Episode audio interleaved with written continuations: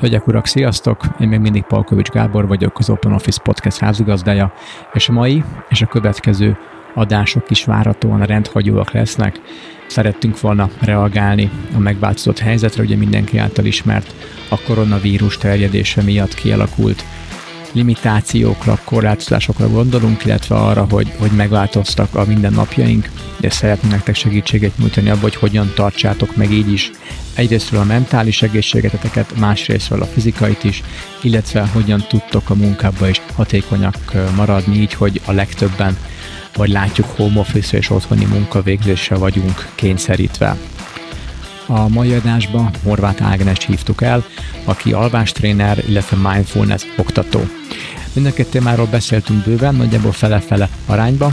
A következő témákról volt szó, mint például miért is és mennyire is veszélyes a kialvatlanság, hogy hogyan tudunk akár négyszer ellenállóbbak is lenni vírusok és egyéb megbetegedésekkel szemben, illetve elmondta azt is, hogy mi is az a mindfulness, illetve hogy, hogy hogyan tudjuk gyakorolni, és mibe is lehet a leginkább segítségünkre. Én nagyon élveztem a beszélgetést, hallgassátok végig, köszi, hajrá!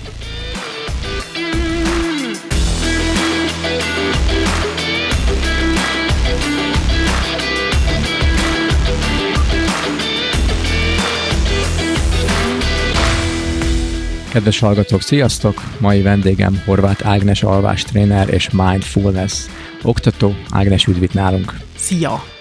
Hogy vagy? Én jól. Ilyen nehéz időket élünk most, most meg. Koronavírus, bezártság, változó világ. Szerinted mennyire, mennyire figyelnek most az emberek az alvásra? Hát ez nagyon jó kérdés. Szerintem a Hír 24-et meg az Indexet az arra jobban figyelnek. nem tudom. Hozzám most már elkezdtek csöpögni az egyéni konzultáció, online konzultációs megkeresések, plusz valaki már éjszaka is hívott telefonon, arra kérem a kedves követőimet, hogy ne tegyék, mert éjszaka én alszom, még akkor is, ha ők nem is, és akut helyzetben nem tudok mit csinálni. Tehát éjszaka senkit nem tudok átvarázsolni, úgyhogy jól aludjon. hogy valaki felhívott, hogy, hogy Ágnes nem tudok aludni, segíts. Ö, nem tudom, mit szeretett volna, de mm, egy a... kliens telefonszáma volt, úgyhogy gondolom, de lehet, Valami hogy csak rosszul nyomta a telefont, nem tudom. Jó. Elég sokáig sörgött, tehát arra, arra ébredtem háromkor. É, á, sajnálom. Szóval, hogy mennyire figyelnek most a krízis helyzetben, egyébként én azt gondolom, hogy nem. Tehát én azt, azt látom, hogy az emberek így a leállított, leállítgatták a fontos, vagy főbb projektjeiket is, a mellékszálakat meg pláne, és sajnos az alvás az mellékszálnak szokott ö, számítani, bár van, akinek nagyon extra prioritás, aki éppen rosszul alszik, de hogy én azt gondolom, hogy most különösen nem figyelnek rá, oda pedig most különösen kéne.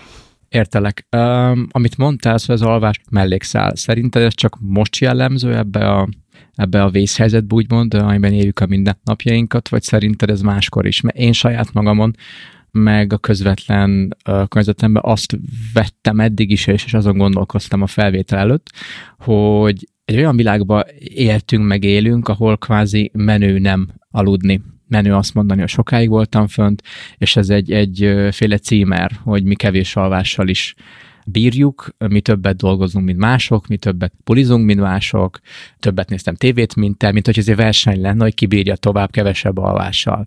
És azzal gondolattal jöttem majd hozzá, és ezt meg is, meg is szeretném kérdezni, hogy szerinted miért van az, hogy valahogy az alvás az egy ilyen szükséges rossz, amit próbálunk a mai modern világba minimalizálni, legalábbis eddig próbáltunk. Hát ezt jól látod, egyébként nem mindenki azért alszik keveset ment menő, hanem egyszerűen behúzzák az életnek a dolgai ebbe a ebbe a, erre a vágányra. Uh-huh. Tehát, hogy igen, tehát mondjuk mit tudom én, X sorozatról van szó bent a munkahelyen, akkor ahhoz, hogy föl tudjam venni a fonalat, meg kell néznem a teljes évadot, és akkor azt valamikor le kell tolni. De ez, ez mondjuk a szórakozás igen, része. Ez, ez jobbik indok. igen, ez a szórakozás része, de van, akinek egész egyszerűen tényleg annyira sok dolga van, tehát jellemzően gyerekes anyukák, legyenek akár magas, akár teljesen egyszerű pozícióban, fél tízkor leteszi a gyereket, és ott kezd el élni. Tehát ott kezdi el megrendelni a színházi jegyet, csinálni a dolgait. Persze ez most nagyon át fog alakulni így a vírus tartama alatt, és szeretném, hogy erről majd még beszéljünk. Persze. De hogy, hogy tényleg egy mellékszál, szokott lenni, mert azt gondoljuk, hogy hát ezt a sürgős fontos dolgokat intézzük el, csak ezeknek meg sose érünk a végére.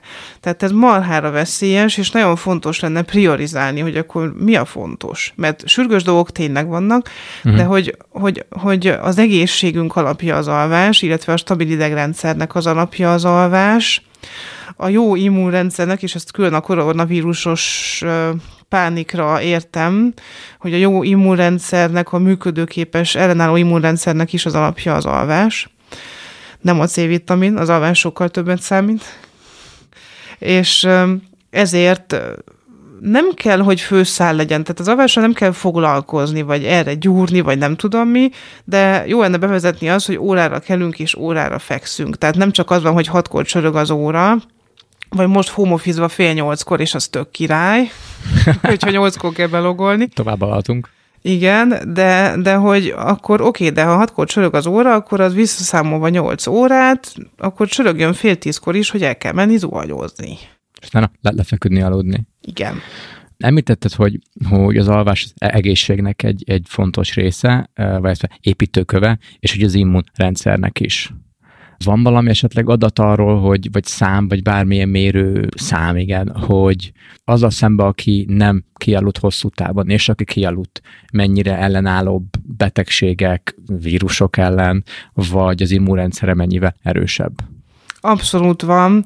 Tehát ez többfajta kutatócsoport többféle országban lezongorázta már különböző alvásidőkkel, ami a legrémisztőbb szerintem ezekből a kutatásokból, megmondom több is van, hogy a, aki hat órát alszik, hét és fél vagy nyolc helyet, az négyszer annyi, akkora eséllyel kapja meg a náthavírusát. Négyszer. Négyszer, mint aki nyolcat alszik. Tehát akkor az ajánlott, hogy az a 7, 7 és fél 8 óra alvás az továbbra is az ajánlott. A, az az ajánlott, mert hogy egy viszonylag kicsi ez a görbe, tehát úgy mondom, hogy csúcsos, ha, ha elképzelsz egy görbét, hogy átlagosan Igen? az emberek mennyit alszanak, akkor mondjuk egy 5 és 10 óra között van ez a görbe, viszont Igen? 7 és 8 óra között az embereknek a 80% a ennyit alszik és akkor az, az alanti és az a fölötti, tehát aki 9 órát alszik, mert aki mondjuk 5 óra vagy 6 óra alvással is el van, olyan is létezik, és az is egészséges lehet, de nagyon kicsi, tehát az embereknek kb. a 10 százaléka. Az, akinek több kell, mint 8, vagy kevesebb, mint, mint 7 és fél, és ugyanúgy egészségesen funkcionál. Igen, tehát az lehet, hogy te rendben vagy a hat órával, úgy érzed, de egyébként, hogyha beléd oltják a nátha vírusát, akkor négyszer akkora eséllyel kapod meg, mint ha húzamosabb ideig kipihened magad.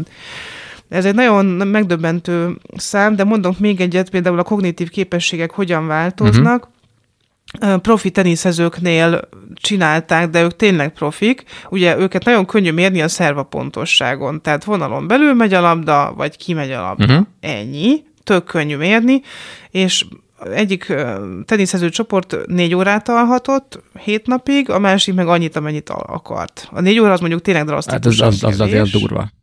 Tehát nézd, ez előfordul egy, egy profi sportoló életében, hogy utazik, jetlag, stb. Tehát, hogy meccs előtt négy órát alszik, az, az szinte benne van a pakliban. Uh-huh és azt figyelték meg, hogy 40%-kal romlik a szerva pontosság a négy órát alvók esetében, ami nagyon sok, nagyon tehát sok. hogy 60%-ra esik vissza a teljesítmény szinte felére.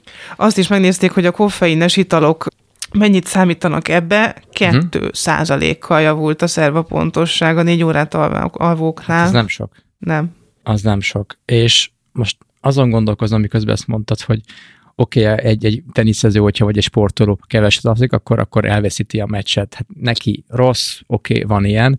Hát sok millió dollárról beszélünk, de igen. Igen, igen, de hogyha mondjuk ezt lefedjük úgy, mondjuk egy sofőr, egy kamionsofőr, aki egész nap vezet, vagy egy taxis, vagy egy, egy repülőgép pilóta, vagy egy buszvezető, vagy bárki, akinek a a rossz reakció idején, vagy a rossz teljesítőképességen mások embereknek az élete múlik, hanem is csak a saját másoké is. Vagy akár egy orvos, hogy ne menjünk távolabb. Még jobb példa, még jobb példa egy orvos. Mondjuk 12 órás műszakban műt, vagy 16 órás műtét után kell még egyet lenyomni. Igen, hogy akkor abban az esetben mennyivel drámaibb a következménye a kialvatlanságnak, vagy akár csak egy tanuló, aki, aki azért bukik meg egy vizsgán, vagy azért szólunk egy állásinterjút, vagy egy rendezvút, vagy bármi, most ezt lehet, ezt a skálát lehet lehet uh-huh. a a magán, a privát, a komoly következmény, a kevésbé komoly következmény skáláján, de hogy, hogy szerintem sokan nincsenek ezzel tisztában, hogy valójában mennyit tesz hozzá a, a napi teljesítő képességünkhöz és a, és a, a pontosságunkhoz, és simán a, a jó kedvünkhöz. Pontosan, és, és ez fontos hangsúlyozni, hogy a jó közérzethez, tehát egyszerűen azért, hogy jól érezd magad. Igen. Tehát itt nem csak az a cél, mert hívott egyszer egy pék totál pánikba, hogy na jó, akkor egy pék. most egy pék, Aha. most keres segítséget, mert fölment a kocsival a szalagkorlátra, és tudja, hogy a kiavatlanság miatt. Tehát, hogy, hogy igen, tehát ennek egy teljesen hétköznapi ember, tehát nem kell, hogy csúcsvezető legyél, vagy orvos, vagy kamionsofőr, tehát hogy totál hétköznapi helyzetekben is ez előjöhet. Tehát előjöhet az emberi kapcsolatokban is, sokkal reaktívabbak leszünk, sokkal kiabálósabbak, sírósabbak, stresszesebbek, tehát érinti a stressz kezelő képességet. Tehát, hogy hétköznapi helyzetek, azok mennyire hatnak ránk. Tehát egész egyszerűen hatszor reaktívabb az idegrendszer olyankor, amikor kevesebbet alszunk, vagy rosszabb minőségben, tehát hogy itt azért nem csak az időintervallum a fontos, hanem a minőség is. Erre um, szerintem, hogy térjünk vissza még messze. Vissza fogunk ez, térni ez biztosan, igen.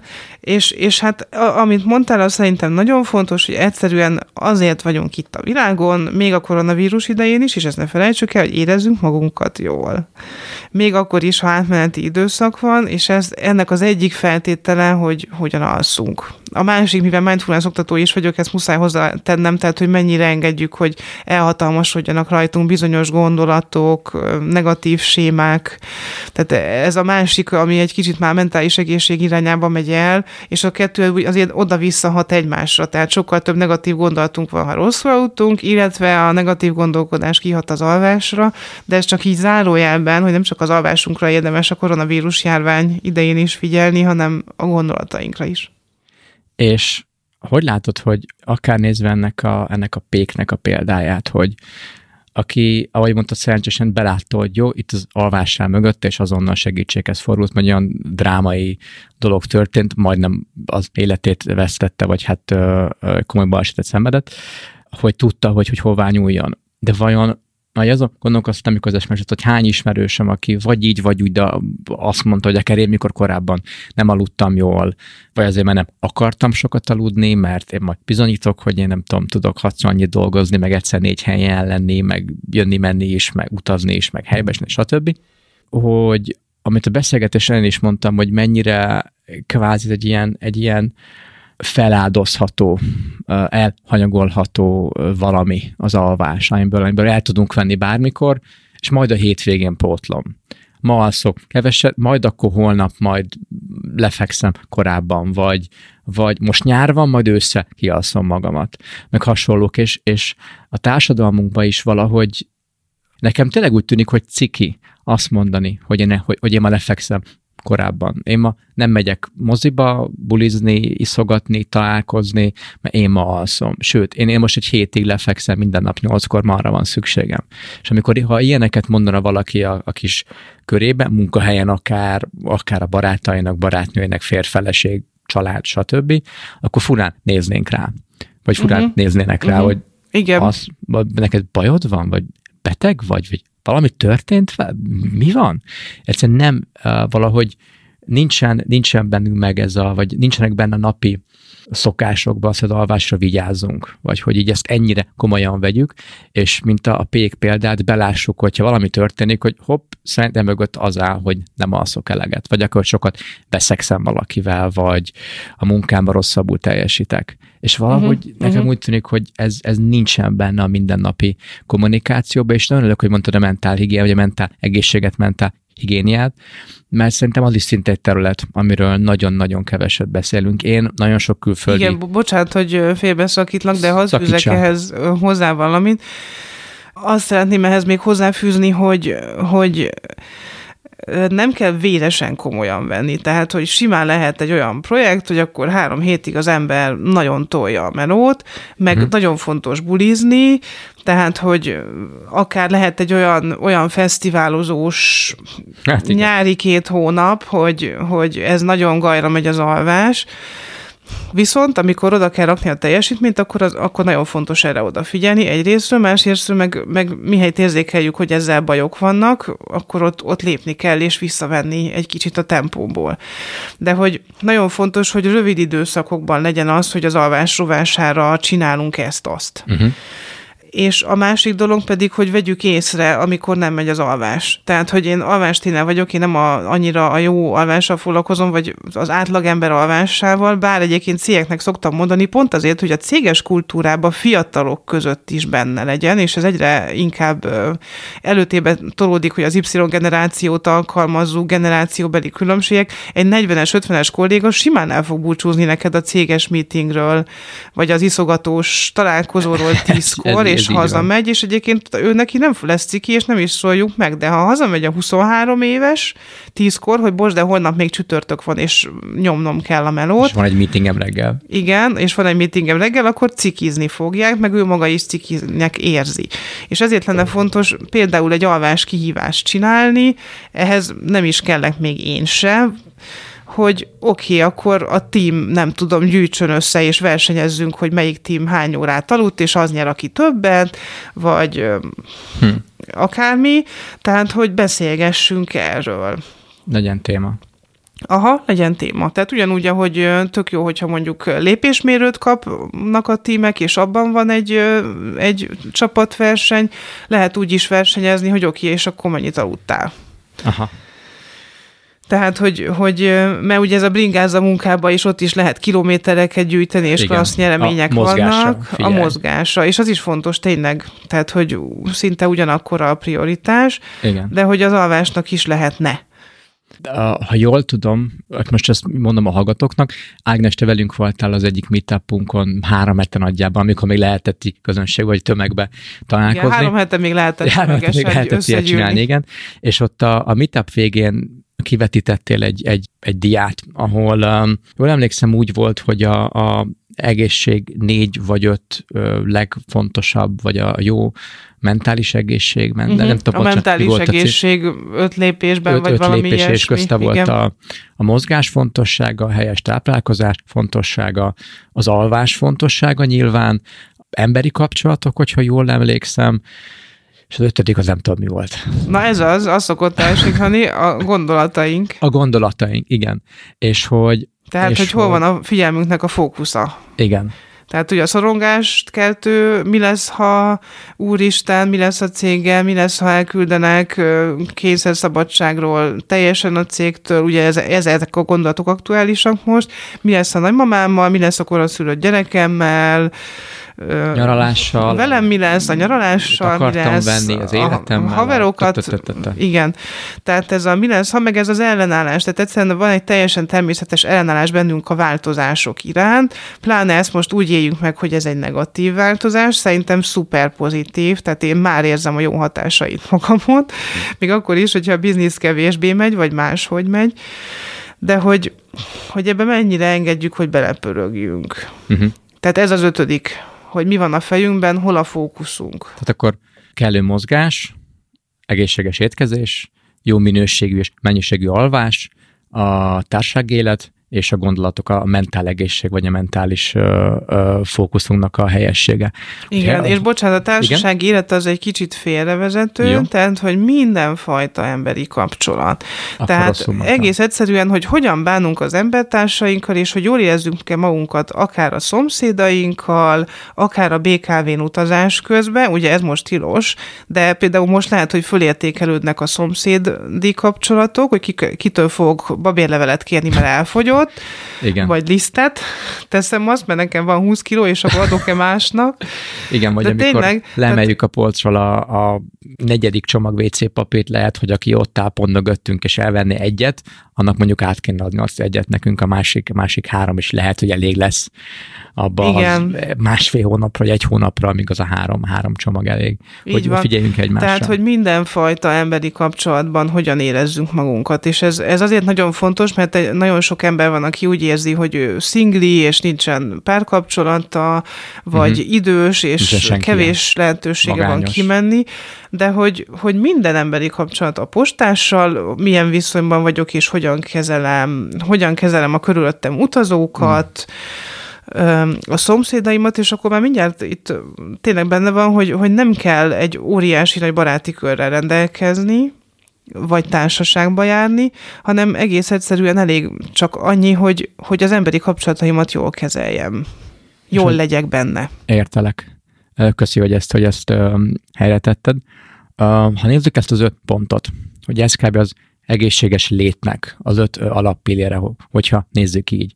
És ezt rátesszük egy libi kókára. És a Rubikóka másik oldalán van a személyes fejlődés, a karrier, a párkapcsolatok, az önmegvalósítás, a kreativitás kiélése, a család, és tehát az életnek minden más többi része akkor az egyensúlynak a, a, a betartása, és az, az mikor az, a, a, amiről eddig beszéltünk, nekem ez a libikóka áll most a szám előtt, és hogy a libikóka eléggé el van billenve hogyha az, az átlag modern társadalmat nézzük, és, és, és nem figyelünk előre magunkra. Nyilván vannak kivételek mind a két oldalon, de legalábbis nekem az átlag az, az, az úgy tűnik, hogy nagyon keveset beszélünk erről az öt pontról.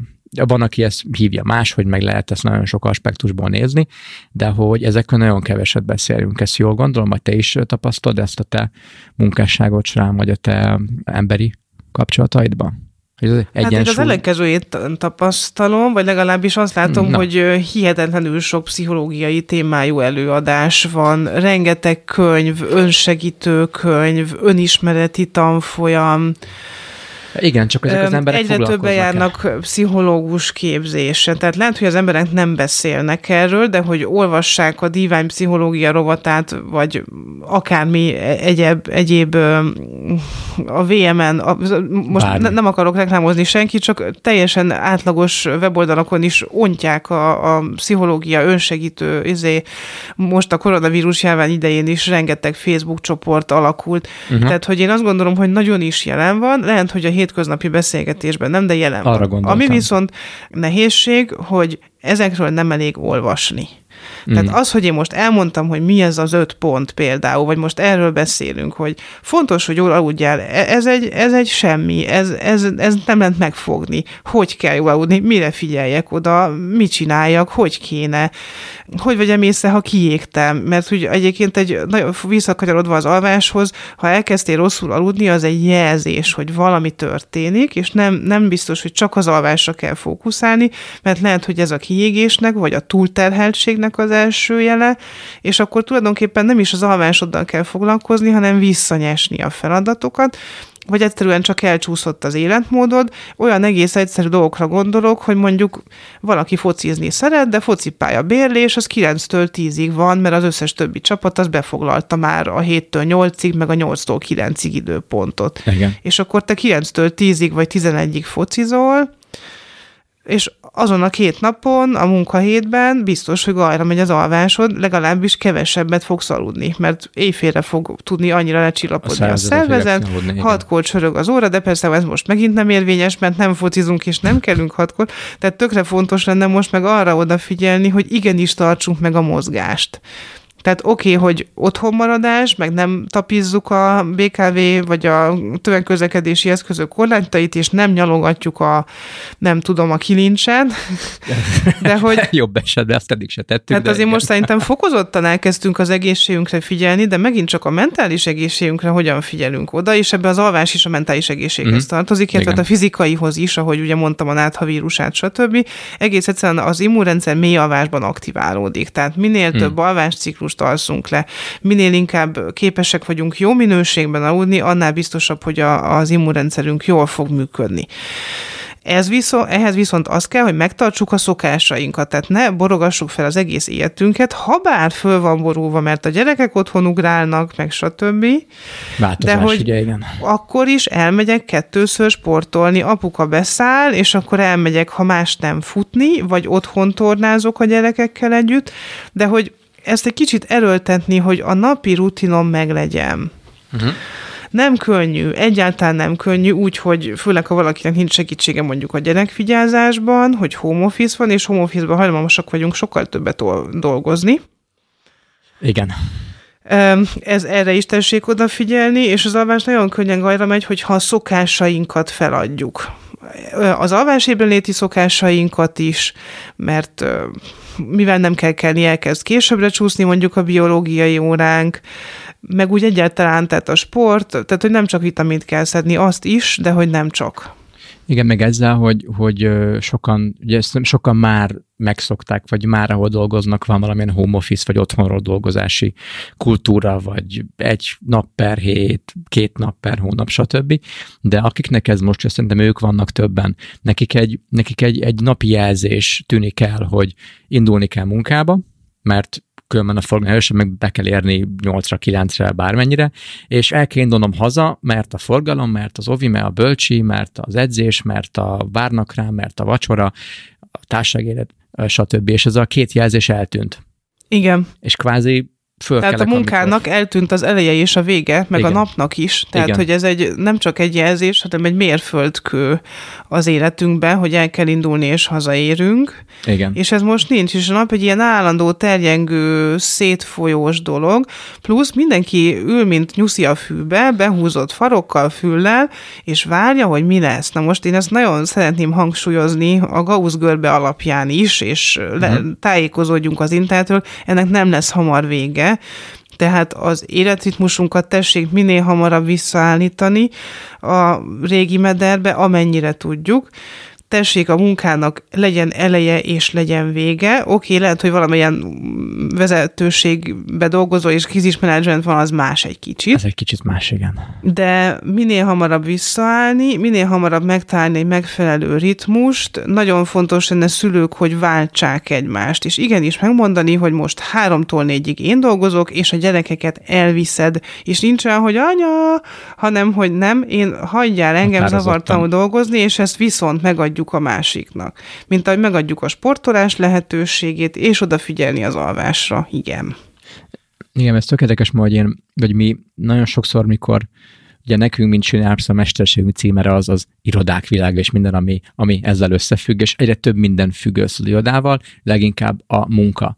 És mindig azt a példát szoktuk hozni, hogy a, a modern munka, és mikortól, szám, mikortól számítjuk a, a modern munkát, és mindig is a technológiai találmányoktól függött. A villanyégő, az írógép, a számítógép, a telefon, a mobiltelefon, laptop, wifi, stb. ezek mind-mind megszabták, hogy, hogy a munka mennyire modern és mennyire klasszikus, egy modernkor előtti, és hogy még az 50-es években nézünk valakit, aki gyárba dolgozott, vagy akár egy, egy, egy irodában, neki meg volt egyértelműen, mikor ért véget a magánélete reggel, mikor föl, fölszállt a buszra, villamosra, autóba ült, amint beért a munkába, a munka elkezdődött, és a kettő között, míg elhagyta az otthonát, föladta a magánéletét, és megérkezett a, a, a profi vagy a, a szakma életébe, eltelt egy idő.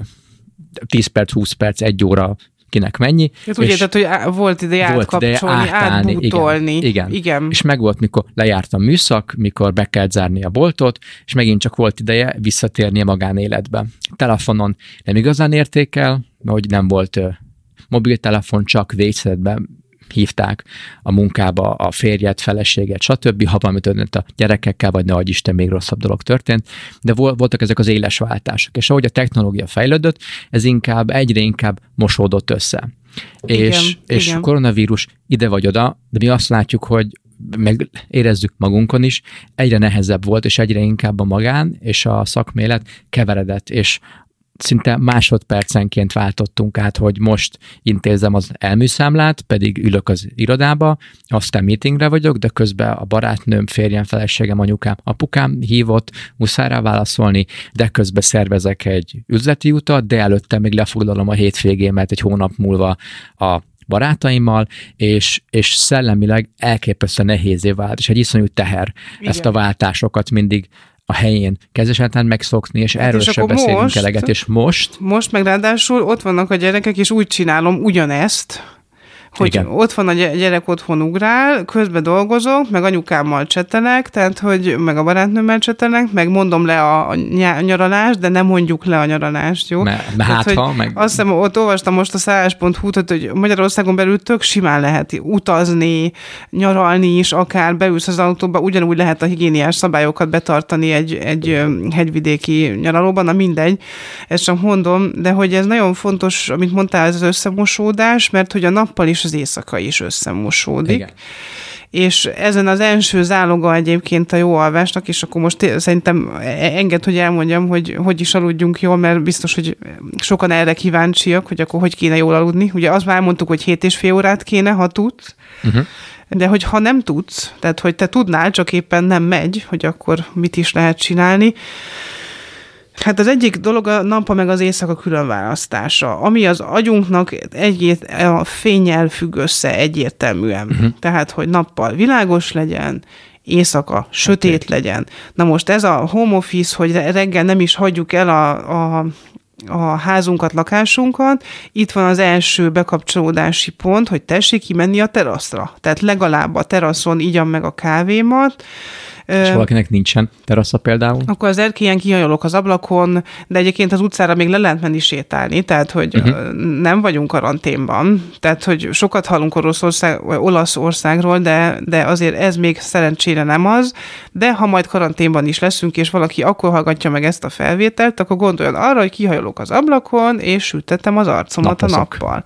Tehát az agynak egy nagyon fontos üzenet, hogy fölébredjünk, tehát hogy a melatonin termelést leállítsa, teljes mértékben aktívá tudjon válni, ahhoz fény kell.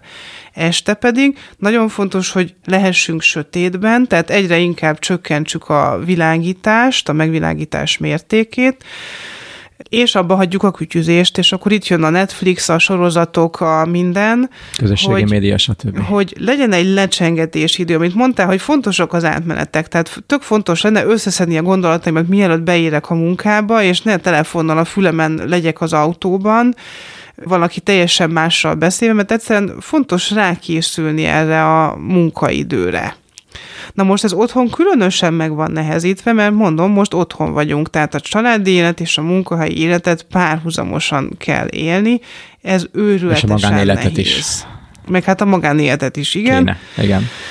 Hát munkaidőben nem kéne, tehát ezt a szétválasztást én, én ezt javasolnám valahogy a home office-ba is, ami persze nem könnyű, de pont ezért mondanám házaspároknak ezt a váltást, tehát, hogy most egy órát én dolgozok, a gyerekek engem nem zavarhatnak. Bezárom az a ajtót, bevonulok a hálóba, a dolgozószobába, nem tudom hova, és a gyerekek nem engem keresnek, apukával vagyunk, akkor apuka vigyázzá, és fordítva. Uh-huh mert hogy az ember idegrendszerét ez rettenetesen leterheli. Meg hát a gyerekeknek is fontos, hogy legyenek határok, és legyen, legyen, legyen gyerekidő is. Tehát ezt mondanám nekik, hogy a gyerek, ha nem érzi jól magát, akkor annál terhesebb lesz, és annál több figyelmet követel. Visszatérve az alvásra... Felnőttek is sokszor amúgy. A felnőttek is, igen. Ez a drágám csak egy, egy mondat, és így wow, közepébe vagyok Igen. pont. Tehát, hogy ezt Ismerős. a zavartalan időnket, ezt, ezt őrizzük a munkában is. Plusz, hogy legyen átmenet a, a, a nappali életünk és a le, vagy az esti életvitelünk és a lefekvés Mhm. között. Tehát én amerikai alvásszakértőknél is azt mondom meg a saját tapasztalataim is az, hogy minimum egy három óra átmenet legyen. Lefekvés előtt. Aha, tehát, hogy, hogy az első 15 percet arra használni, hogy kifuttatom az online kütyűs tevékenységemet. Ez nem biztos, hogy tévénézés. Tehát van, akinél mondjuk a nem Válaszolok, tudom, ha Candy Crush, gyors- vagy Aha. válaszolok csendbe valakinek, hogy figyelj, bocsi, most már készülődik a család a lefekvéshez, vagy legalábbis ét. én, és büszkén vállalom, hogy igenis Igen. tízkor eh, készülődök a lefekvéshez, és hogy már holnap hívlak. Tehát, hogy kifutatni a, a, a kütyűs tevékenységeinket, mert ugye aki esetleg ezt nem tudná, hogy kék fényt sugároznak ezek a kütyűk. Ö, nagyon fontos tudni, hogy a melatonin termelés szabályozza az alvást, illetve az elalvás Az folyamatát. alvás hormon, hogyha jól tudom. Vagy Igen, egy, az egyik. alvásnak az, egyik hormonja, vagy a igen. Most ebben nem menjünk bele, mi a melatonin, de a lényeg az, hogy a melatonin termelés konkrétan leáll, hogyha 50 centiről nézegetjük a telefonunkat, vagy akár két méterről a tévét, tehát egyszerűen az elámosodás folyamatában nagyon-nagyon bekavarunk és ezért az elalvás előtt kb. 3 órával már ne legyen telefon a kezünkben, illetve ne legyen bekapcsolva a tévé. Ez egy zárójeles dolog, hogy aki tévére szokott elaludni, oké, okay. tehát ha nem megy másképp, akkor oké. Okay. De legalább a telefonunkat ne nézzünk, mert kb. 50 centire tartjuk, és sugároz. Tehát ezt a kék fényt sugározza, ami olyan agyi területeket érint közvetlenül, amelyek az alvást szabályozzák. Tehát az alvás ébrenéti ritmusunkba kavarunk be avval, hogyha kütyüzünk, tehát a kütyüket, csetet, tévét, stb. lekapcsoljuk az első 15 percben, tehát hogy a lefekvéstől visszaszámolunk egy órát, első 15 percben kifuttatjuk az online tevékenységünket, befejezzük az e-mailt, elolvassuk még azt az utolsó mondatot a, abból a cikkből, amiben belekezdtünk, következő 15 perc lehet mondjuk a tisztal, tisztálkodási, család, stb rákövetkező 15 perc az lehet valamiféle elmélkedés, meditáció, olvasás. relaxáció, olvasás, és akkor ez az utolsó 15 perce is vonatkozik. Összebújás, beszélgetés, tök mindegy, de hogy, hogy az már kütyük nélkül teljen. Uh-huh. És akkor így nagyjából úgy lelkileg is rá tudunk készülni az alvásra. Aha. És akkor ez az, ez az, az egyik szabálya, vagy ez a fő szabálya az, az, az alvásnak? Hát ez a, Mit le, hogy hogyan tudjak elaludni, arra mondjuk lehet egy... Jó lehet egy kérdés, és akkor az általvás szokott még, még nehézséget Ezt akartam volna okozni. kérdezni, valaki azt betartja, 15 perc, 15 perc, 15 perc, elalszik tök jól, de fölébred az éjszaka közepén egy gondolatra, egy rossz álomra, vécére kell menni, villámdörög, stb. Mit lehet Vagy a kutya. tenni? Vagy a kutya, igen. igen. Mit lehet olyankor tenni? Hát mit lehet tenni? Hát ugye a klasszikus, megpróbálunk visszaaludni. Na most ez az, ami általában nem szokott menni, és akkor itt szokott elcsúszni, itt szoktak elcsúszni a dolgok, hogy akkor próbáljuk, és még mindig próbáljuk, és még két óra múlva is próbáljuk, és egyre idegesebben próbáljuk. Na most az alvással nem kell próbálkozni, az vagy megy, vagy nem megy. Tehát rendben van, hogy fekszünk tovább, és gyúrunk az alvásra, ez maximum egy fél óráig, és akkor utána meg érdemes ezt egy kicsit föladni.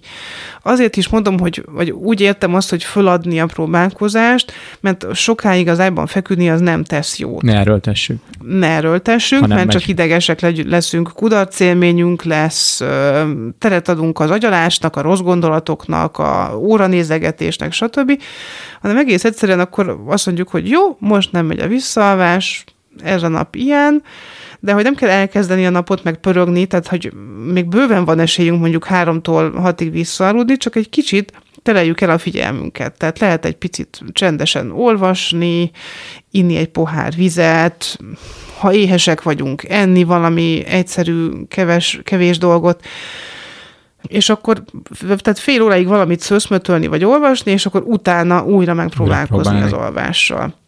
Nagyon sokan félnek attól, hogy de hát, ha fölkelek, vagy fölkapcsolom a lámpát az olvasáshoz, akkor izé, akkor, akkor kész, mindennek vége. Akkor mindennek vége, akkor biztos, hogy véglegesen felébrednek. Ez nem igaz, hogyha forgolódunk az ágyban, és azon agyalunk, hogy már megint milyen napom lesz, már megint négy órát aludtam, csak na, az sokkal rosszabb. Szóval ez uh-huh. az mhm. egyik, de az általvásban az is számít, hogy mennyi koffeint fogyasztunk és mikor. Ugye nyilvánvalóan délután ötkor már nem kávézunk, tehát a koffein egy ilyen 6 Vagy ilyen utolsó kávézási idő a napba? Három. Három. Tehát három. pont a kajakóma után ébredsz föl magad háromkor egy kávéval, és akkor az legyen az Sanyi utolsó. Volt az napra. Aha. Igen. Nagyon fontos, hogy mennyit mozogtunk, és hogy stresszeltünk-e. Uh-huh. Nekem például most gyakorlatilag krízismenedzsment van, az élő mindfulness tanfolyamaimat át kell menteni onlineba, melyik túlt használjam hozzá, hogyan vegyem rá az embereket, hogy nem, áprilisban nem fog visszaállni az élet, és hogy érdemes folytatni Hosszabb a dolgokat. Távon, igen, gondolkozni. Tehát én is érzem, hogy sokkal magasabb a stressz szintem, és az alvásomon is ez megérződik. Tehát a stresszkezelés az nagyon fontos. Említetted azt, hogy a, a mozgást előbb, a kávézás mozgást, és ugye a stresszt, hogy nyilván segíti az az elalvás, hogyha, hogyha mozgunk egy nap, kvázi fizikailag is, is, is elfáradunk. Ugye egy, egy átlagember ma, aki nagy mondjuk Budapesten él, vagy egy nagyobb városban, és egy klasszikus, modern munkája, mint egy irodába ülve, de hálva is végez, fizikailag nem annyira fárasztó ugye a testünk már is kezdett deformálódni, ezt tudósok külföldön itthon mindenhol nézik, hogy a, a telefon nézegetésre hogyan görnyed a hátunk, a gerincünk hogyan gyengül izmaink, hogyan épülnek el, stb. le, stb. stb. De hogy, hogy mozgás nélkül nem fogunk fizikailag elfáradni. Lehet, hogy szellemileg teljesen és teljesen a padlón vagyunk, de pont ebbe is segíthet a mozgás, nem? Hogy kicsit szellemileg is fel, felfrissüljünk, és fizikailag egy nagyobb fáradt test érkezzen meg este 9-kor, 10-kor, Pontosan. az ágyba. És most olyan csodálatos, hogy a home office meg a gyerekek ez pont lehetővé teszi, hogy, hogy mozogjunk.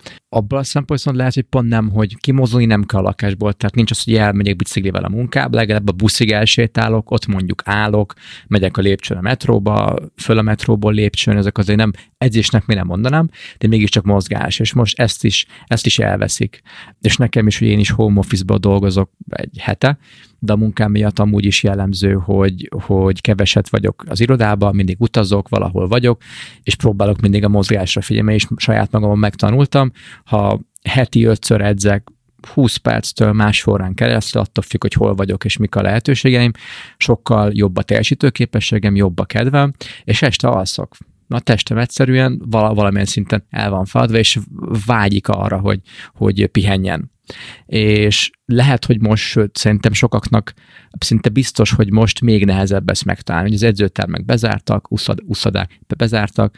Tegnaptól, ahogy láttam a lakásom előtt, ma nyilvános edzőparkok is bezártak, és nem lehet őket látogatni fontos erre figyelni, ugye? Hogy, hogy akár otthon edzünk, YouTube-on, mindenféle ebbe számos, akár ingyenes, akár fizetős. Persze, meg hát most nem veszük le a lépésmérőt magunkról, hanem pont most nézegetjük, hogy a tízezer lépés az azért meg tud lenni, venni. tehát hogy komolyan venni, igenis sétákat tenni, pont ezekre a hiánypótló sétákra, hogy nem kell menni a, még az autómig se, hogy akkor tessék, amíg lehet kint sétálni. Most van ideje az online dekatlonos rendeléseknek, steppad, futópad, ugye volt egy ilyen hülye mém, azt hiszem tegnap bokkantam bele a Facebookon, hogy szobabicikli, hogy vettem biciklit, hogy avval járok munkába, és sokkal egy szobabiciklin ül egy csaj, vagy Igen. fiú, nem, már nem is tudom, de ez a tök vicces volt, de hogy igenis lehet ö, otthoni edzőfelszerelést is rendelni, súlyzókat nem tudom, mi hiányzik az edzőteremből.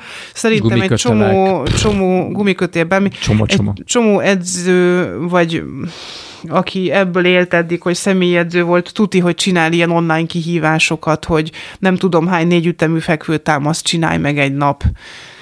Tehát, hogy, hogy én azt látom, hogy nagyon sok online kihívás van. Az én jogaedzőm is hirtelen elkezdett online órákat, online tartani. órákat tartani. Egy csomó ingyenes online lehetőség van. Tessék ezzel élni. Én egyet tudok ajánlani, illetve többet is, de én például a benderfitness.com-ra ugrálok, ez egy amerikai lány, de tényleg rengeteg Van egy csomó, csomó, csomó ilyen. Igen. Nagyon sok van, nagyon sok van. Picit még, hogyha visszatérnénk arra, hogy, hogy mit lehet tenni, mikor, mikor a felbedünk az éjszaka közepén, és említetted, hogy, hogy ha nem megy a visszaalvás egy 10-20 percen belül, vagy 30 percet mondtál, mennyi volt az idő? 30. 30 percig nem megy, akkor keljünk föl, olvassunk, menjünk ki a mosdóra, együnk, hogyha, hogyha azt szeretnénk. Hogyan szabjuk meg, hogy ne maradjunk ilyenkor ébren, vagy ne kapcsoljuk be a tévét, vagy, vagy mik azok a szokások, amikor ilyenkor jó, hogyha teszünk, és mi az, ami rossz, és hogy hogyan szabjunk határt annak, hogy ahogy te is említetted, hogy, hogy ne kezdjük el a napot hajnali kettőkor, csak azért, mert akkor ö, ébredtünk fel. Mik ezek a jó és rossz szokások? Uh-huh. Hát, hogy mit csináljunk hajnalban, ha felébredtünk, igen, ez a kérdés? Igen, igen, igen. Aha. Hogy vissza tudjunk utána aludni? Hát itt nehéz jót választani, de mondjuk az olvasás, sudoku, keresztrejtvényfejtés az oké. Okay. Egyébként szerintem egy Nyugodtan lájtos... használjuk az agyunkat. Akkor magyarán. Például, hát a figyelemeltelésnek bármi jó. Figyelemeltelés, aha, jó. Igen. Um, Szerintem még egy lájtos dokumentumfilm megnézése is oké, okay, csak ne telefonon, hanem mondjuk televízión. Picit messzebb. Aha, igen, tehát hogy messzebb legyen a szemünktől ez a, a, a fényforrás. Kék, a kék fény forrása, mert hogy ugye az LCD kijelzők azok igen. kék fényt sugároznak magukból, ha bár nem látszik kéknek. Vagy még podcast hallgatás esetleg. Podcast hallgatás. Könyv, podcast. Bármi, igen, tehát hogy egyébként egy, a kedvenc TED előadásaidat is lehet hallgatni online. Igen Meditációs appek is vannak, ugye szintén. Meditáció hang... is létezik, igen. A meditációt én különösen javasolnám, mert hogy pont ezeket a megszaladt gondolatokat, hogy már megint nem alszok, úristen, mi lesz a munkámmal. Meg úgy egyáltalán ez a megváltozott helyzet, ez biztos, hogy sok mindenkinek ráterhelődik az alvására is. Hmm. Tehát, hogy ez, ez ezeket a gondolatokat tanuljuk meg, tanuljunk meg bánni velük. Tehát, hogy mit csináljak, amikor elkezdek azon parázni, vagy azon agyalni, hogy mi, mi, mit vegyek még meg a boltból, mert sokan ebbe kapaszkodnak, meg a stresszevés, meg társai. Tehát hogy mit is kezdjek ezekkel a gondolatokkal is, hogy ezeket a szétszaladt gondolatokat egy mederbe terelni, odafigyelni, mert a jelenben nincs baj. Tehát azt megérteni, hogy hajnal háromkor fölkeltem, és nincs baj. Tényleg. Mm-hmm.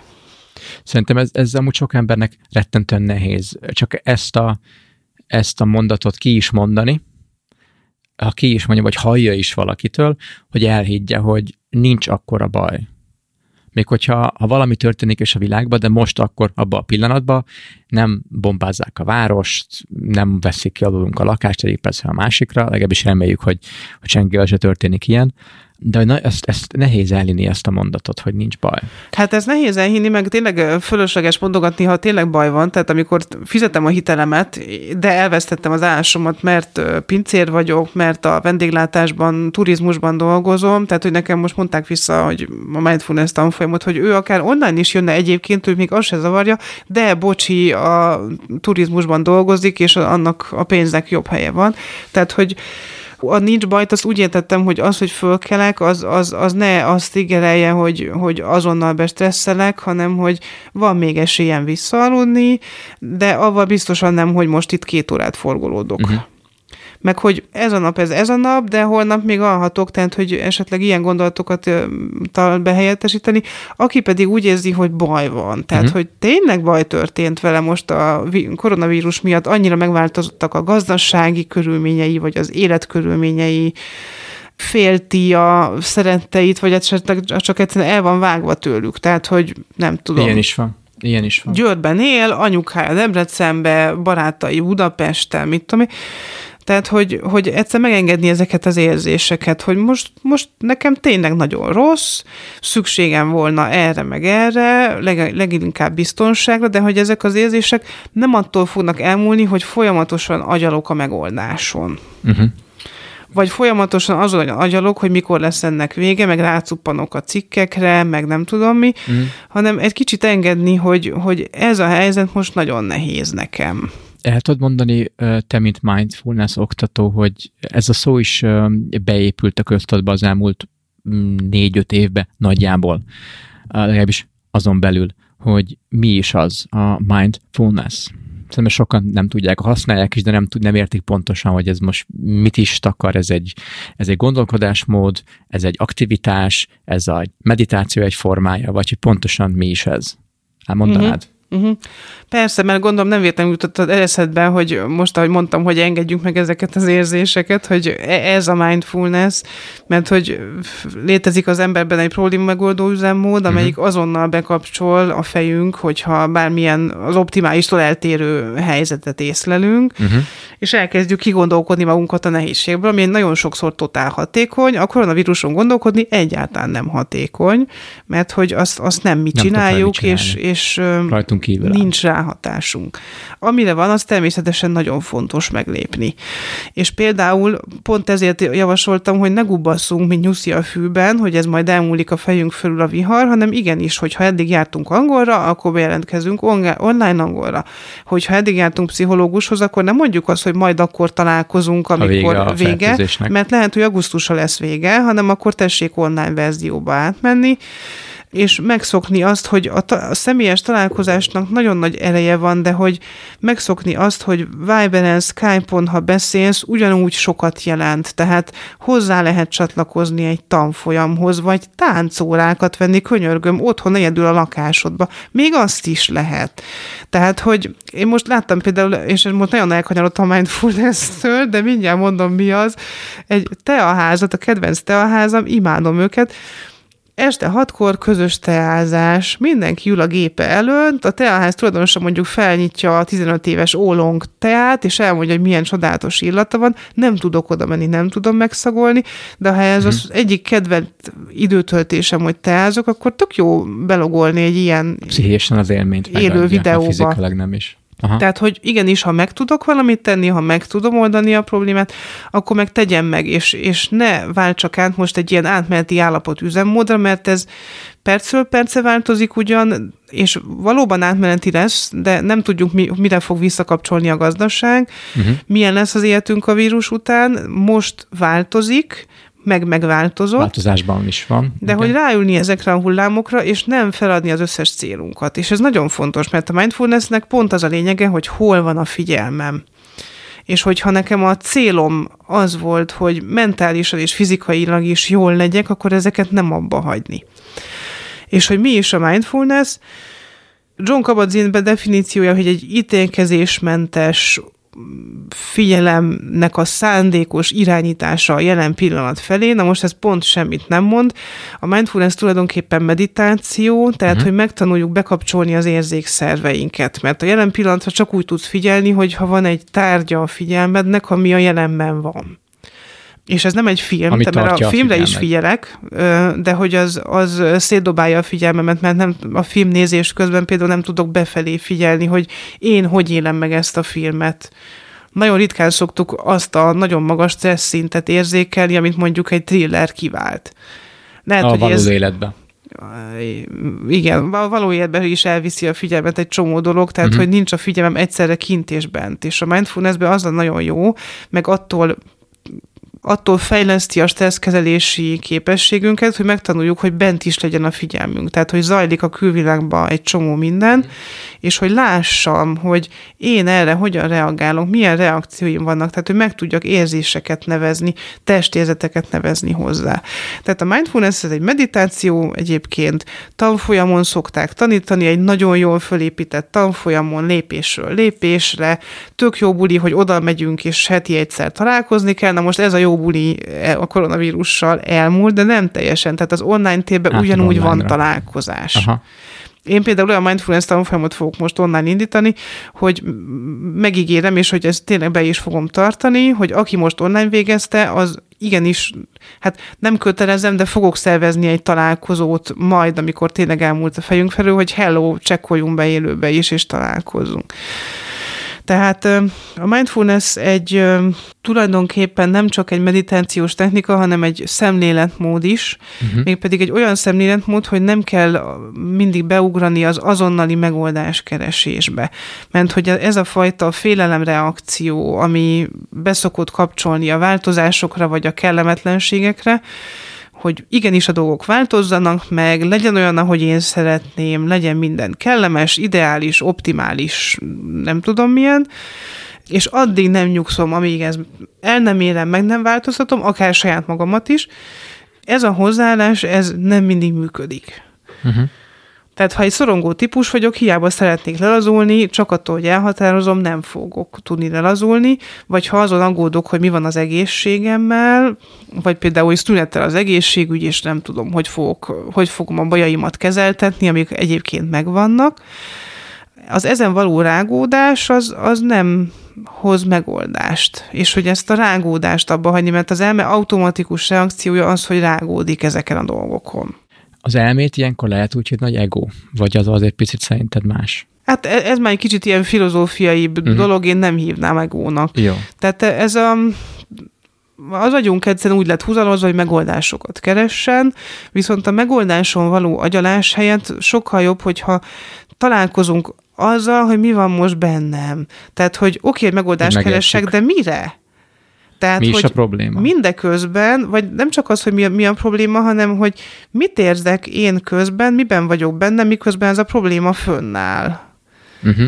Tehát, hogy itt ugrálnak a gyerekek, szétmegyek az idegeskedéstől, a főnököm csesztet, miközben a gyerekem meg, nem tudom, gyulmasütit dugdos a két évesen az orrom alá, hogy kóstoljam meg, és hogy hogy oké, okay, akkor én most hogy érzem magam, és mondjuk, hogy mindjárt nagyon vágom a gyerekemet, meg a főnökömet is, csak őt nem lehet, akkor helyette a gyereket, hogy azt érzem, hogy szétszakadok, hogy, hogy iránytalan vagyok, hogy, hogy nincsenek kapaszkodóim, hogy nem tudom, meddig fog ezt tartani, de tök jó lenne, ha nem így lenne, hogy hogy szükségem van egy kis nyugalomra, vagy egy kis levegőre, térre, és hogy ezt látni és engedni, hogy, hogy ebben vagyok most, hogy bizonytalan vagyok, hogy aggódom, vagy hogy konkrétan uh-huh. féltem XY-t, vagy saját magamat, és így megtanulni ebben benne lenni, hogy most ez van, most ez van velem. És ennek a gyakorlására mi a legjobb mód, vagy mikor lehet, és mennyi ideig érdemes ezt gyakorolni? Lefekvés előtt, lefekvés után, mikor van magunkra 10-20 percünk, vagy akár miközben egy probléma fennáll, teszem azt adott helyzet, Skype-on van egy meeting, vagy a főnökömmel van az a vitám, és igazából a fenébe elküldeném őt, és egyre idegesebb, ideges vagyok, ott a gyerekem, stb. Alkalmas időpont ez is arra, hogy, hogy magamba fordok, és kicsit így befele nézek, úgyhogy közben zajlik a Skype, a gyerek ott van, tehát elég ez a 10 másodperc rá mondjuk, amíg az ember ezt meg tudja tenni, hogy nem másra figyel, hanem magára, vagy ténylegesen mindig meg kell tálni azt, és félrehúzódni 5-10-15-20 percre. Mi ennek a legjobb módja és uh-huh. ideje? Igen, értem a kérdést. Hát ez az egyik tévhit, hogy a mindfulness az egy stresszkezelő technika, és ezt real time kell gyakorolni. Tehát, Amikor éppen a stressz van. Kikapcsolom a gyereket, meg a főnöknek megmondom, hogy most uh, izé, most, tudom, most magamba fordulok csönd egy kicsit, jó? Igen, hogy most, most meditálok, mert idegesnek érzem magam, és mindenki érdekében most 10 perce hagyjál, tehát hogy ezt nem lehet csinálni. Azt, az a tapasztalat, és ez egy 50, tehát 50 éve bevezetett technikáról beszélünk. Tehát Amerikában 50 évvel ezelőtt jelent meg, az Oxford Egyetemen az MBCT kurzust, amit például én is tanítok, ez egy mindfulnessnek egy kognitív terápiás tanfolyama, uh-huh ez 25 éve tesztelik, egy két éves tanulmányt csináltak 6000 depressziósal, tehát hogy egy nagyon-nagyon komoly és széles kutatásokról beszélünk. Az a megfigyelés, hogy nem olyan módon segít kezelni a stressz, hogy én real time ott és akkor lenyomok egy meditációt, uh-huh. bár egyébként a három perces meditáció az én weboldalamról is letölthető teljesen ingyen. Okay. Tehát, hogy nem, nem kell a stressz helyzetben, meg hát ne, nem is mindig tudsz, amit pont, amit mondtál hanem a rendszeres gyakorlás egy zavartalan időszakban az magával hozza azt, hogy ezt a befelé figyelést, ezt a dolgoknak a, a, az objektív, tiszta, világos meglátását, és azt is, hogy mi van velem, miben vagyok uh-huh. éppen, ezt segíti. Tehát uh-huh. például tudom mondani a főnökömnek, hogy hú, figyelj, most, most úgy nagyon zakhatottnak érzem magam, mert úgy érzem, hogy most itt van közöttünk egy ütközési pont, és most a gyerek itt rángatja a ruhámat 15 perce, és, és úgy érzem, hogy mindjárt szétszakadok, és szerintem ez fontos lenne nyugodtan megbeszélni. És folytassuk később. És hogy figyelj, a gyereket mondjuk. egy kicsit elrendezem, és hogy, hogy egy másik időpontban uh-huh. beszéljünk, de hogy, hogy érzékelem, hogy a helyzet fontos, meg hogy ezt hamar meg kéne oldani, meg tök jó lenne most beszélni róla, de most ne haragudj, nem tudok. A körülmények nem engedik. És ez nem meditáció, csak közben lehet, csak egyszerűen attól, hogy rendszeresen gyakorlok, és élesebb a figyelmem, uh-huh. Látom, hogy nem vagyok alkalmas állapotban arra, hogy a főnökömmel beszélgessek, mert annyira felzaklatott. És hogy az már mondjuk egy, nem feltétlenül a mindfulness folyamon tanuljuk, de hogy azt meg jó hozzászokni, hogy érzésekről beszélünk a főnökünkkel, hogy figyelj, én most szintén nehéz. zakatottnak érzem magam, vagy úgy érzem, hogy nem, nem tudok a megfelelő hangnemben beszélni, és hogy, hogy most egy kicsit akkor napoljuk el ezt a kérdést, vagy gondolkozzunk ezen mind a ketten. Uh-huh. És szerintem ettől, ettől nagyon-nagyon sok ember fél egy ilyet kimondani, hogy, hogy belevágsz a főnököt szavába. Látod, hogy akar mondani, és hogy megengedjük magunknak ezt a talán sok embernek úgy tűnet, hogy luxust, hogy fölismerjük, hogy ez most így nem jó, így nem fog tudni hatékonyan itt lenni, nem tudok figyelni, és ezt egy fölismerjük, van bátorságunk, talán, de lehet, hogy nem ez a legjobb szó rá, de hogy szólunk, hogy, hogy a kezünket felemeljük, hogy jó, csak szeretnék szólni, hogy látom, hogy fontos, de ez most így nem fog menni. És szerintem, amiben én láttam, hogy nagyon sok ember küld sokszor, hogy megkérdezni azt, hogy vagy a kérdés föltenni merni, hogy tudjuk ezt máskor csinálni? Uh-huh. Hogy megállítani egy folyamatot, ami ha bennünk egy rossz érzés kelt ki, feltétlenül a másik emberbe is egy rossz érzés kelt ki, és merünk szólni, hogy ezt most meg kéne állítani, és folytassuk később, tartsunk egy szünetet. Te erről mit, mit, mit gondolsz, és nem nagyon sok ember látom azt, hogy akkor vitába mennek, és te nem, te nem így van, és te azt ne is mondjad, mert ezt nem érte, és várja, és folyző, és próbáljuk a másikat legyőzni, kvázi. És úgy érzük, hogy a másik próbál minket legyőzni, akkor nekünk kell őket legyőzni, és akkor akarva és egy vitály, egy vitály, egy viszályba, egy vitába keveredünk bele, a nap végén, ha úgy is érzük, hogy valaki is nyer, igazából senki is nyer, mert pont amiről beszélni kellett volna, nem tudtunk, mert ez a, ez a vita és a viszály volt, ami, ami fölemésztett mind a kettőket, és ha tudunk szólni arról, hogy egy kis szünetet tartsunk, mert most nem tudok figyelni, folytassuk 5-10 perc, 30 perc, egy óra múlva holnap, addig átgondolom, ez egy óriási dolog szerintem, amit én nagyon-nagyon ritkán látok. Mm, és tehát időt kérni, az időt egy kér. nagyon fontos képesség. Igen, igen. igen.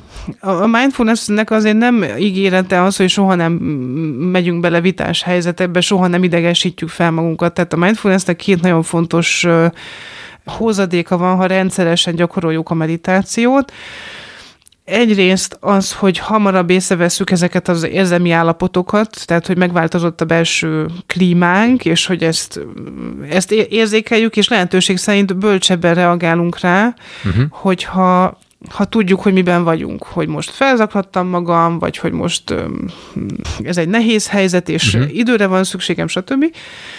Másrészt meg a reziliencia, hogy milyen gyorsan jövök ebből ki. Mert hogy a főnökkel való vitás helyzet az egy kicsit könnyebb dolog, mert ott általában, ha képesek vagyunk lecsillapodni, akkor lehet róla normálisan beszélni. De mi van azokkal a stressz helyzetekkel, ami krónikusan hosszan tartanak, és nincs ráhatásunk. És akkor most megint csak a koronavírust mondhatnám, de bármi egyebet is. Tehát egy krónikus betegség, párkapcsolati probléma, ami nem múlik el, vagy éppen egyszerűen csak elváltam, tehát lezártam, és megold, kvázi megoldottam a párkapcsolati problémámat, csak éppen tök egyedül érzem magam, és minden megváltozott a körülöttem, vagy Igen. gyereket szültem, vagy nyugdíjba mentem, vagy előléptetek, akármi. Tehát, hogy mit kezdünk ezzel? Mihez tudunk akkor kezdeni, amikor igazából egy olyan, olyan nagyon változásokkal terhes, vagy egyszerűen csak nehéz időszakban vagyunk. Ilyenkor például az a képesség, hogy milyen gyorsan állunk talpra, tehát milyen gyorsan tudunk kialakítani új és jó szokásokat, vagy visszatérni a régi szokásainkhoz. Uh-huh vagy megtartani őket, amit ugye mondtam is, meg beszéltünk erről, hogy igenis sportolni, igenis a lépésmérőt nem letenni, és ott hagyni a polcon, hanem fölvenni, hogy legalább jelezze vissza, hogy hubakker fele annyit se lépek, mint egyébként egy olyan munkanapon, amikor nem is megyek sportolni. Tehát az, hogy a reziliencia képességének hívják ezt, hogy milyen gyorsan tudok kijönni a haragból például, hogyha valaki megbántott, és nincs lehetőségem vele megbeszélni, akár egyébként főnök is. Tehát, hogy volt egy vitás helyzet, belementem, oké, okay, ez van, de és egyszer nem tudom helyrehozni, mert mondjuk a főnök nem kész arra, hogy beszélgessünk. Vagy nem lehet neki olyan mondani, hogy időt kérek. Olyan főnök is van. Nem is egy. Elmondod, és folytatja, és akkor még tíz percig kell úgy Igen. hallgatni, hogy ez... Um, Viszont akkor ettől függetlenül magunkba fel kell fel kéne tudni oldani ezt a feszültséget, és, és elengedni, és belátni, még hogyha másik nem is ad rá lehetőséget, és akkor a mindfulness ebbe is segít, vagy ebbe is segíthet, hogy ha a külvilág nem is oldja föl helyettünk, mi fel tudjuk oldani magunkba, és hatékonyabban rájönni akár a megoldásra, vagy csak tovább lépni ezen. Jól értem? Hát ebben ne, ez nekem egy kicsit úgy hangzik, amit mondtál, hogy, hogy a mindfulness akkor kisimul az életünk. És nem? És ha, ha az idegrendszerünk amplitudója az, az nem megy se túl pozitíva, se túl de főleg nem túl negatíva. Nem. A mindfulness erősödik a tisztánlátásunk, a tisztánlátással pedig erősödik az, hogy bölcsebb reakciók, tehát bölcsebb döntéseket tudunk hozni. Tehát, hogy lesz választásunk. Pont most küldtem ki egy hírlevet az olvasóimnak, hogy a koronavírus idején is van választásunk, hogy hogyan reagálunk erre. Nagyon is van. Uh-huh. Én azt látom, én most kb. négy éve gyakorlok komolyan, tehát úgy, hogy viszonylag rendszeresen, és tehát élhető módon és élhető ideig és rendszerességgel, hogy nyugodtabb lettem, de biztosan, biztos vagyok abban, hogy a, a társam, a gyerekem lát engem ordítozni, idegeskedni, futni a busz után. Ezek nem állnak meg, igen. Igen, de hogy, hogy mégis csak azt látom, hogy sokkal kevesebb szituáció lendít ki. Tehát sokkal kevesebb szituációba pörgök bele uh-huh. és amiben belempörgök, utólag nem bántom magam, hogy ez megtörtént, és ez is egy nagyon Hanem fontos. Elfogadod. Hát igyekszem nem, nem szidalmazni és ostorozni magam, hogy most ezt miért kellett, és miért ilyen, és a többi. Másokkal sokkal türelmesebb vagyok, sokkal megértőbb egyébként, tehát hogy mások ostorozása is sokkal kevesebbet csinálom, én úgy érzem legalábbis és hogy egyáltalán van egy technika, amihez mindig nyúlhatok. Tehát, uh-huh. hogy amikor úgy érzem, egy hogy eszköz. totál összecsaptak a fejem fölött a hullámok, akkor viszont tényleg meg tudok csinálni egy három vagy húsz perces meditációt, és az, hogy van egy eszközöm, hogy mit kezdjek a nehéz érzéseimmel, ez nekem tök fontos, mert eddig én ezt így kávé túléltem a nehéz érzéseimet, meg úgy nagyjából a környezetem is igyekezett túlélni az én nehéz érzéseimet, és hogy most meg van egy másik túlélési technikám, és azt így, be, hogy belül ezeket így át tudom dolgozni. És mit gondolsz arról, hogy én is itt-ott foglalkoztam, mint meditáció, mind a, a mindfulness vagy bármilyen olyan módszer, ahol le tudok nyugodni, és, és higgadtabban tudok reagálni a világra, és érteni, hogy mi zajlik körülöttem, és, és bennem. És nekem a mozgás egy nagyon-nagyon jó aspektusa ennek, még ha, ha ugye ez a, a mozgó meditáció talán. Még hogyha közben nem is meditálok, és nem, nem elmélkedek semmin, de az ugye a, a, a megemelkedett vérnyomás, a vérkeringés, ahogy a szervezetemben, ugye, vagy a, a szervezetünkben jobban, jobban megy, elősegíti az, hogy ki is lélegezzem a, a stresszt, a feszültséget, és hogy kvázi újraindítsam magamat, és, és, és, az, és az agyamat is, és arra vagyok kíváncsi, hogy neked mi a tapasztalatod, vagy akár hallottál-e olyan mozgásokról, amik ezt nagyon, vagy inkább segítik, és amik kevésbé segítik. Nekem például az úszás, biciklizés, futás mondja nem, de úszás, biciklizés nagyon ezt segítik. Ugye monoton mozgás végzek, egyedül öm, nagyjából független tudok lenni attól, hogy mi zajlik ö, körülöttem. Ha nyilván autókat figyelek meg a falat az úszodában, meg hogy kiúszik mellettem, de nagyjából segíti azt, hogy önmagam leesek és leválasszam a külvilágot maga a monoton mozgás miatt is. Nekem ez működik, de, tudod, de tudsz olyanról, vagy ami te tapasztalat, ami nagyon segíti ezt, és mondjuk, hogy nagyon nem segíti ezt. Mármint, hogy a, a figyelmet? Mozgásformák. Vagy a, a, a, a, a, a stressznek a kezelését? A, hogyha, hogyha aki mondjuk mondjuk én például mondjuk, hogy nekem mozgás közben sokkal könnyebb valamit átgondolni és elengedni, és, és újra feltöltni. Ha még vannak ilyenek, vagy akinek azt mondjuk, hogy meditáció, és így hessegeti, hogy hát nem, ez, ez, hagyjuk már, az úristen, én, én nem egy ilyen, ilyen, ilyen ember vagyok, de mondjuk mozog, de, de mondjuk sportol, és mondjuk amúgy zenét hallgat sportolás közben, akkor segíthet azzal a, a mindfulness gyakorlás, vagy ezzel, eznek a pozitív eredménynek az elérésébe, hogyha mozgás közben nem zenét hallgat, vagy másik mozgásformát választ, vagy uh-huh, lelassul, vagy gyorsabban csinálja, és a Értem, többi. értem. Hát a mindfulness nem egyetlen eszköz, meg nem is csodaszer. Tehát, uh-huh. hogy például fontos, hogy egyáltalán meditációra alkalmas állapotban vagyunk-e. Tehát egy nagyon zaklatott helyzetben én nem gondolnám, hogy az lenne a megoldás, hogy leülök szép nyugodtan a fenekemre és meditálok. Habár De miért nem? az, az is lehet, hát ha képes vagyok rá, de lehet, hogy egy séta sokkal jobbat tesz, vagy amit te mondtál, hogy sokkal jobban, könnyebben át tudom gondolni a dolgaimat mozgás közben. Uh-huh. Tehát a meditáció, ha be van gyakorolva, akkor az egy nagyon jó eszköz, akár egy nagyon akut érzelmi stresszben is, Uh-huh. de az nem működik, hogy jaj, letöltöttem a Headspace-t, és most nagyon ideges vagyok, akkor hallgassak meg egyet. A- Tehát akkor az nem fog működni. Aha. A sport az egy nagyon jó eszköz arra, hogy az ember kikapcsoljon, átgondoljon dolgokat, kiszakadjon a környezetéből, egyedül legyen, tehát ez az én idő, de egyébként nem csak a sport, tehát a kreatív tevékenységek ugyanígy, egy sima séta ugyanígy, Szerintem mindenki tisztában van vele, hogy mi az, ami kikapcsolja, csak éppen az a gond, hogy nem csináljuk. Tehát megkérdezel egy, egy multivezetőt, felsővezetőt, hogy mi a kedvenc hobbid, azt mondja, hogy tökre szeretek horgászni. Mikor voltál utoljára horgászni? Hát két éve. Tehát, hogy, Akkor miért nem hogy elérhetőek legyenek azok az eszközök, amik engem kikapcsolnak. Na és akkor ebben például a mindfulness tanfolyam nagyon sokat segít, a mindfulness alapú kognitív terápiás tanfolyam, mert ott összeszedünk nagyon, tehát egy sokkal tágabb repertoárunk lesz, hogy mi az, ami kikapcsol, ami át tudja kattintani a hangulatunkat, uh-huh. stb. Tehát, hogy nem csak a futás, tehát hogyha a koronavírus idején nem lesz lehetőségünk esetleg kimenni, akkor ott nagyon sok embernek elbukik nagyon sok stresszkezelő technikája. És ezért lenne különösen fontos, hogy legyen olyan, ami mindig kéznél van, ami mindig elérhető.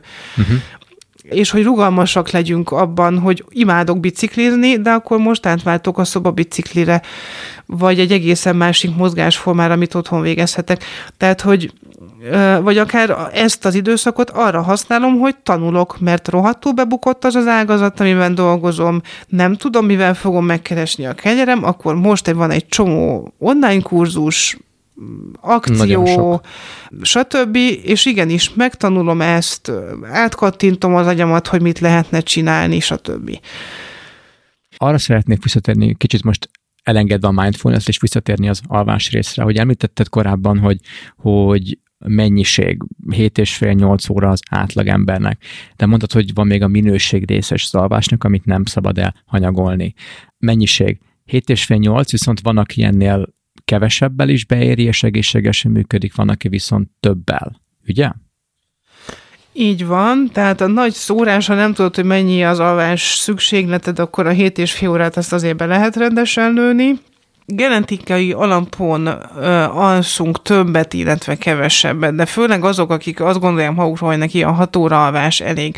Lehet, hogy elég, tehát nézd meg a szüleidet, és hogyha apukád vagy anyukád is simán el volt a hat óra alvással, uh-huh. és nem azért, mert ennyi jutott neki a három tesód mellett, hanem mert ebben tényleg rendben volt, akkor valószínű, hogy te is azok közé tartozol, de egyébként ez a 6 és 9, ez inkább, tehát a 5 és 10 az, az már nem annyira az egészséges tartományban van. Uh-huh. Tehát aki 10 órát vagy annál többet alszik, vagy olyan az alvás szükséglete, amögött valószínűleg valamilyen Valami alvásbetegség, illetve fizikai betegség állhat. Uh-huh. Tehát nagyjából ennyi az alvás szükségetünk, és, és hogy ez hová esik. Tehát az is nagyon fontos, hogy ezt ne csúsztassunk nagyon el, és főleg a home office-ba nagyon csúnyán el lehet csúszni, hogy ah, fél tízkor van egy meeting, akkor nyugodtan kettőig tévézhetek. Tehát, hogy, hogy ez ne legyen, mert egy nap alatt is, egy vagy két nap alatt is el tudjuk állítani a biológiai óránkat, hogyha a TEDx Danubián a társadalmi jetlag ről szóló TED tolkomat meghallgatjátok, akkor egy te, hét teljes percig beszélek a társadalmi jetlagről, ami pont ez, hogy egész egyszerűen jetlagünk van, még úgy is, hogy nem hagytunk el egy darab időzónát sem, Hmm. mert egyszerűen az alvás időnk nem esik egybe a társadalmi munkaidő kezdetével. Tehát, hogy sokkal később fekszünk le aludni, és sokkal korábban kell kelni, mint ahogy az nekünk jó lenne. Uh-huh. És mivel a társadalmat nem nagyon tudunk megváltoztatni, most meg lehet, hogy túlságosan is rugalmassá vált a napunk, most különösen fontos az alvás igényére odafigyelni. Tehát, uh-huh. hogy rendszeresen kelni, feküdni, és hogy ezt ne toljuk el hétvégén se, akár még a bulik miatt se. Uh-huh. Tehát, hogy én például, ha buliba megyek, akkor is felébreztem magam legkésőbb kilenckor, és inkább ebéd után alszok még egyet, mint az, hogy 11-ig aludjak, mert avval tudja, hogy elcsúsztatom a biológiai órámat, és a következő nap se fogok tudni időben lefeküdni és a rákövetkező nap se, és, és akkor, akkor ez így pörög tovább. És, és akkor ezek a, ezek a angolul nap, nem tudom magyarul mi ez a rövid kis pihenők, szundik. Siesta. Siesta, siesták. Ezekkel lehet kompenzálni, vagy érdemes így, így, így hozzáállni, hogy ennek is most a kultúrája alakul ki, hogy, hogy ilyen, ilyen siestákat, vagy, vagy ilyen rövid, akár 20-30 perces szundikat tartani. Hát ha, Ez ha a sleep hackingről kérdezel, akkor annak nagyon nem vagyok a híve, a siestának viszont igen, amennyiben valaki igényli az ebéd utáni alvást. Tehát az viszont nem javasolnám, hogy éjszaka aludjunk 6 órát, pont azért, mert elcsúsztunk a sorozatunkkal, és akkor majd bepótoljuk ebéd után, de ha valamiért így esett a dolog, akkor még mindig jobb bepótolni ebéd után. Amúgy sem vagyunk igazán produktívak egyébként egy és három között. Tehát a szervezetnek az összes ritmusa, a szív keringési rendszer is, tehát a vérnyomásunk is sokkal alacsonyabb délután egy és három között, tehát nem tudunk amúgy se pörögni. Uh-huh. Tehát tök oké, hogy sziasztázunk, de ne, arra ráállni, hogy, hogy e, különböző etapokba alszunk, tehát nem úgy alusszuk le mondjuk ezt a hét és fél órát, hogy egyben éjszaka, hanem két vagy akár három turnusban, van, aki tényleg ezt elcsúsztatja. E, igen. Az nem jó, vagy IT-sok tudják úgy tolni a melót, hogy akkor, akkor 18 órát dolgoznak, vagy 24-et, és akkor utána, szóval, hogy én ennek nem vagyok a híve, tehát a kiegyensúlyozott munkavégzés és alvás az jobb. Uh-huh. És akkor térjünk rá egy kicsit az alvás minőségére, mert hogy van, aki tud aludni eleget, de nagyon rossz minőségben. A sporttal, a rendszeres fölkelés, lefekvéssel e- ezen nagyon sokat lehet segíteni. Nagyon fontos, hogy milyen szereket használunk, tehát például az altató az fölébreszt és rossz minőségű alvást okoz, az alkohol igen. szintén. Á, igen. igen. Plusz az ingadozó vércukorszint, amire ugye beszélgettünk, amikor a, Ami egy táplálkozási tanácsadóval együtt beszélgettünk, hogy alvás és étkezés hogyan hat egyik a másikra, nagyon is hat az étkezés az alvásunkra. Tehát a, egy ingadozó vércukorszint az fel fog ébreszteni éjszaka. Uh-huh. Szinte biztos, illetve hát hajnalban inkább lehet erre számítani. Szóval sajna az egészséges életmód az, az egyik hat a másikra, tehát a kiavatlanság meg az emésztési rendszerünkre hat, de nagyon csúnyán. Tehát, Többet teszünk, ugye? Vagy több, több kalóriát és több kalóriát, de nem csak, tehát nem az elhízás itt a legveszélyesebb, hanem hogy a sejtek tápanyag felvevő képessége csökken. De nem Hogyha is kevesebbet kicsit. alszunk. Uh-huh. Igen, tehát ha mondjuk egy átlag másfél órával alszunk kevesebbet, az 30%-kal csökken a sejtek inzulin felvevő képessége. Másfél óra. Hát a simán összejön egy embernek. Az simán összejön, igen. És egész egyszerűen az a, az a lehet, hogy nagyon odafigyelsz te az étkezésre, de nem épül be. Tehát ugye az inzulin rezisztenciát szokták úgy mondani, Igen. hogy éhen halni a terített asztal mellett, hogy hiába viszel be vitaminokat, veszed meg a 6000 forintos magnéziumot, nem fog tudni beépülni úgy, mert egyszerűen beleid állapota az nem olyan, meg a sejtek állapota. Tehát hmm. sok minden, sok mindennel összefügg.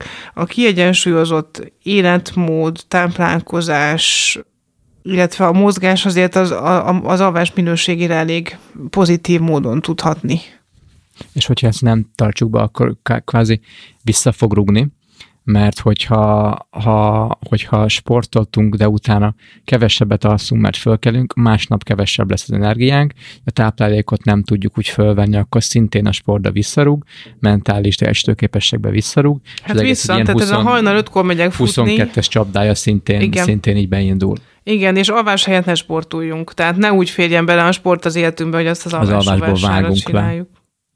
Ágnes, az időnk végére értünk. Szerintem beszéltünk mindenről. Neked van esetleg valami téma, amiről szerettél még volna beszélni? Szerintem kiveséztük. Kiveséztük, jó. Aki viszont szeretné még erről többet hallani, és akár veled kapcsolatba lépni, ők hol tudják azt a legjobban, a leg, legjobb módon megtenni? Két weblapon van, ha az alvás érdekel valakit, az alvásguru.hu-n, kapcsolat menüpont, lehet tőlem kérdezni, stb. A blogomat nagyon ajánlom, több mint 200 bejegyzésem van, tehát minden, amit tudok, az igazából a blogomban le van írva. Uh-huh illetve a mindfulnessitthon.hu-n, hogyha stresszkezelés, szorongáskezelés, depresszió, mentális egészség, ezek a témák érdekelnek valakit, akkor a mindfulnessitthon.hu-n pedig meg tud találni. Alvástréningem is és mindfulness tanfolyamom is indul online, bizony, jövő hónapban az egyik élő lesz, tehát egy videócset webinárium formájában, a másik pedig egy online tanfolyam formájában. Tök jó. Ágnes, köszönöm szépen, hogy eljöttél hozzánk. Jó egészséget kívánok, és jó alvást. Köszi. Sziasztok. Köszönjük nektek is. Sziasztok.